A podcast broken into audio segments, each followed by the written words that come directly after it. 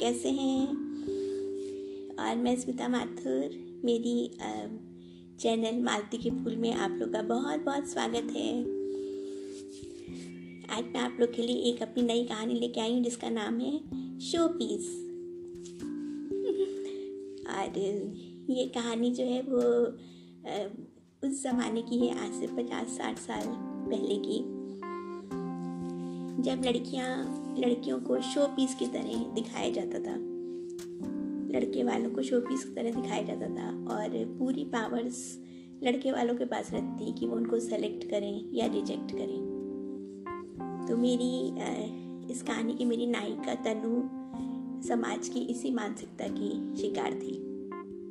तो चलिए प्रस्तुत है मेरी कहानी शो पीस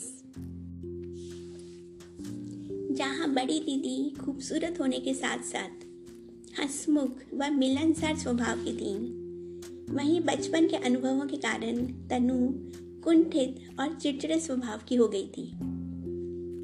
उसका सांवला रंग और नाटा कद उसे खूबसूरत भाभियों के सामने बौना बनाकर रख देता। क्या विधाता थोड़ी सी खूबसूरती उसकी झोली में नहीं डाल सकता था? ज़िंदगी ये कैसी रंग बदलती ज़िंदगी है? किसी के लिए शोला तो किसी के लिए शबनम। कहीं तपती रेत तो कहीं बरसता पानी।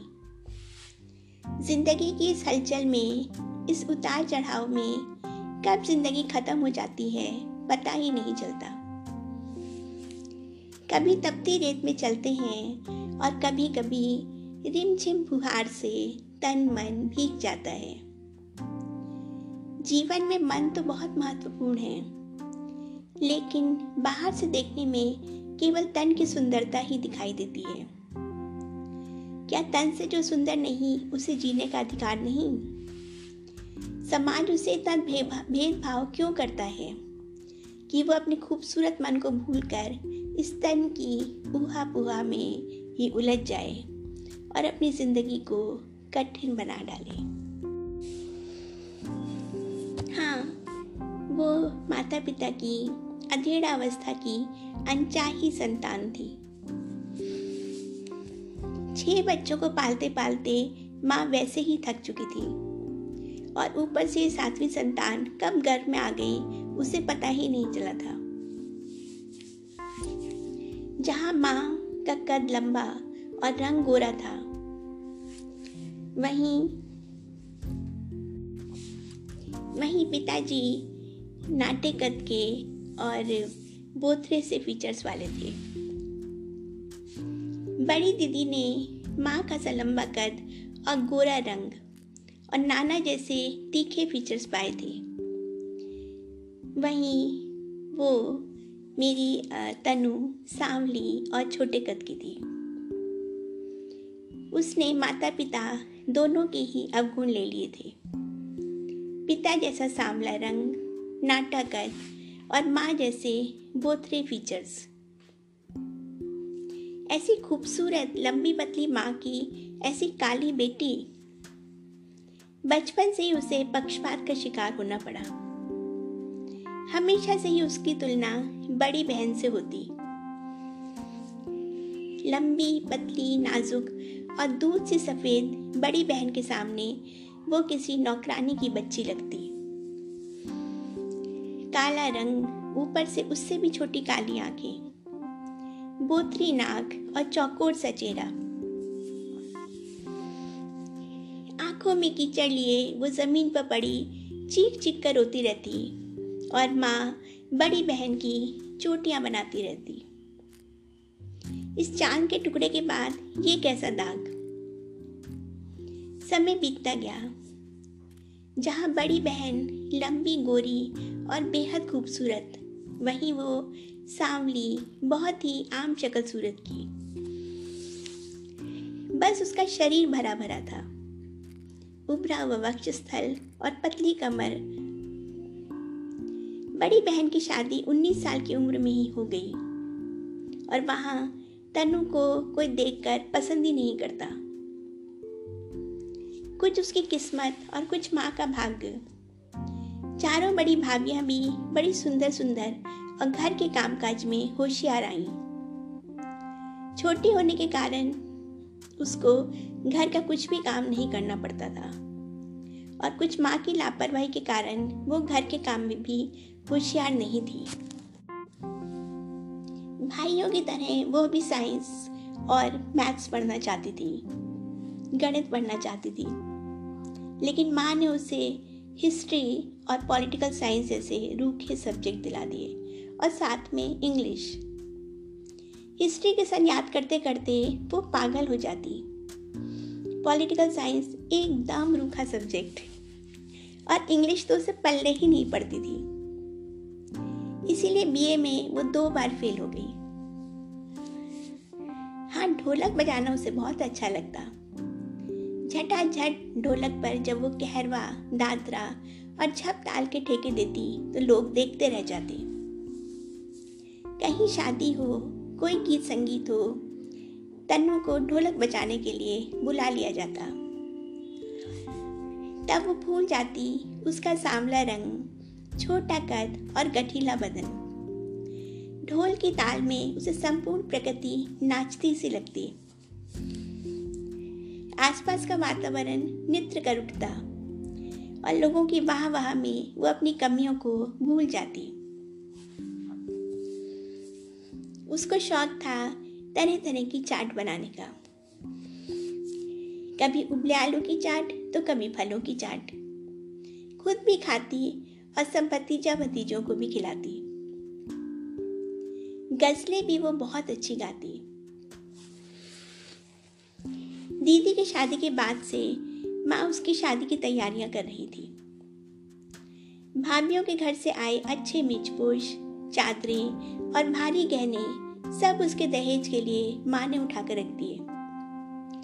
इसीलिए भाभियाँ कभी कभी उससे चिढ़ भी जाती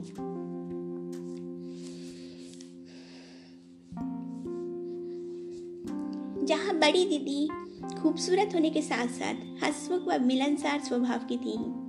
वहीं बचपन के अनुभवों के कारण तनु, कुंठित और चिड़चिड़े स्वभाव की हो गई थी। बड़ी दीदी भाभीियों से खूब मिलकर रहती और खूब हँसी ठिठोली करती। वहीं तनु चिड़ और कुंठा के कारण भाभीियों को उल्टा सीधा बोल देती। उसका सांवला रंग और नाटक कद उसे खूबसूरत भाभीियों के सामने बौना बनाकर रख देता। क्या विधाता थोड़ी सी खूबसूरती उसकी झोली में नहीं डाल सकता था?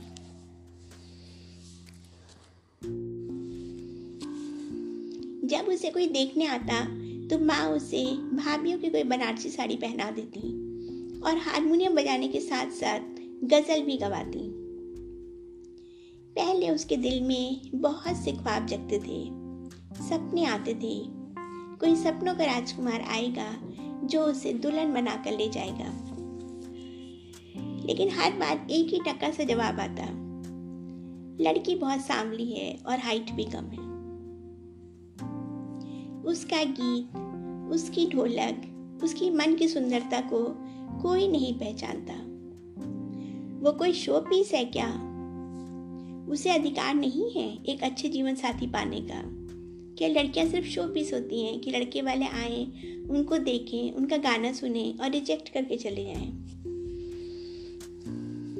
उसकी भी तो इच्छा होती है किसी के गले में बाहें डालने का या किसी के कंधे पर सिर रखकर सपने बुनने का। हाँ विधाता ने उसे इस सुख क्यों नहीं दिया? आहा, बड़ी दीदी जीजा जी की कैसी लाडली हैं। भाभियाँ भाइयों की कैसी दुलारी हैं? क्या खूबसूरत तनी सब कुछ होता है? इस मन का क्या करे? समय बीतने के साथ साथ उसका मन कुंठित होता चला गया। जहाँ लड़के वाले देखने आते, उसका चेहरा खिसियाना सा हो जाता। और कितनी भी अच्छी साड़ी पहनी हो, चेहरे पर ऐसे भाव आते कि अभी रो पड़ेगी। अपने कुंठित स्वभाव के कारण उसकी भाभीियों से भी नहीं बनती। उसके साथ सहानुभूति होने के बजाय भाभियाँ एक दूसरे को देखकर हंसती और कई बार उसका मज़ाक भी उड़ाती। उम्र बढ़ने के साथ शरीर की अग्नि भी उसे जलाने लगी थी। भरे भरे वक्त स्थल जलते से रहते। शरीर किसी की बाहों में मसलने को तैयार। लेकिन क्या करे? इस अग्नि को कौन बुझाएगा? एक रात, जब काम वासना उसे बहुत सता रही थी, वो छोटे भैया भाभी के कमरे से आती आवाजों ने उसे आकृष्ट किया। मंत्र मुग्ध सी वो गई और दरवाजे की दरार में से देखा। उस प्रेम मग्न नव विवाहित जोड़े को देखकर उसका सर्वांग काँप उठा। दौड़कर वो अपने कमरे में आई और बिस्तर पर गिर पड़ी। उसका अंग प्रत्यंग काँप रहा था। ये उत्तेजना, ये गरम गरम सा लावा इसके बाद उसने खुद को कमरे में बंद कर लिया था। घर से बाहर निकलना उसने बंद सा कर दिया। अपने कमरे में बंद होकर वो दिन दिन भर पड़ती। और इस बार तीसरी बारी सही, लेकिन वो बीए में पास हो गई थी। समय अपनी निर्बाध गति से चलता रहा। अब कोई उसे देखने आता तो वो मशीनी गुड़िया से तैयार होकर चली जाती। और उनके मना करने पर भी उस पर कोई असर नहीं होता। उसके बड़े भैया उसे बहुत प्यार करते थे। अपनी सीधी सादी बहन उन्हें बहुत अच्छी लगती थी। बचपन से ही उन्होंने उसे गोद में खिलाया था। उन्होंने उसे अपने पास आगरा बुला लिया। वहीं उनके ऑफ़िस में एक सब इंजीनियर लड़का था। सेम उसका सेम कास्ट का एक सब इंजीनियर लड़का था। सीधा साधा लेकिन निम्न मध्यम वर्गीय परिवार का। कुछ गेहुए रंग का आशीष देखने में कुछ बेचारा सा लगता। उसके पैरों में हल्की सी लड़कड़ाहट थी। बचपन में हुए एक्सीडेंट के कारण उसका एक पैर डैमेज हो गया था। तो चलने में उसको परेशानी होती थी। पैरों की हल्की लड़खड़ाहट और कमज़ोर आर्थिक स्थिति के कारण उसका विवाह नहीं हो पाया था। भैया ने एक दिन आशीष को अपने घर बुलाया। और उससे अपनी छोटी बहन को मिलवाया। सीधी सादी आशीष, सीधी सादी तनु आशीष को अच्छी लगी। ऊपर से मजिस्ट्रेट साहब की बहन उसने हाँ कर दी। तनु की ज़िंदगी में तो जैसे बसंत बहार आ गया। ऐसा गोरा, ऐसा भोला, ऐसा अलबेला प्रीतम। वो सपनों की दुनिया में खो गई। आशीष के पैरों की का लंगड़ापन, उसकी लड़खड़ाहट उसे कुछ भी नहीं दिखाई देती थी। दो महीने के अंदर ही उसका विवाह हो गया। लाल जोड़े में सजी, जब वो पिया के घर चली तो माँ उससे गले मिलकर खूब रोई। भाभीियों ने भी अपनी इस अभागी नंद पे खूब प्यार लुटाया। चलो उसका घर तो बसा।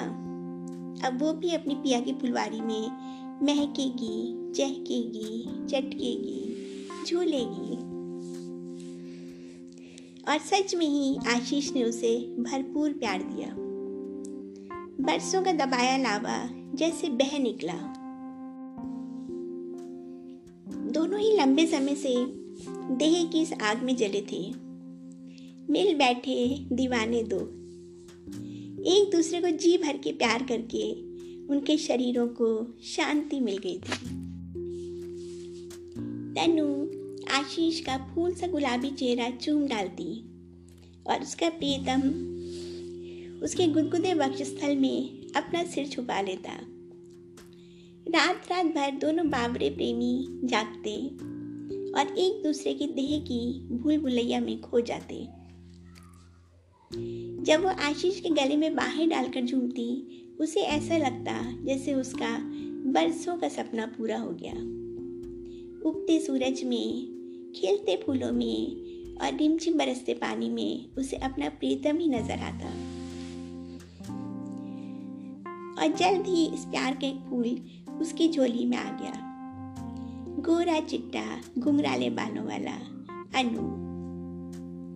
उसके सामने रंगी कमी को उसके बच्चे ने में पूरी हो गई थी।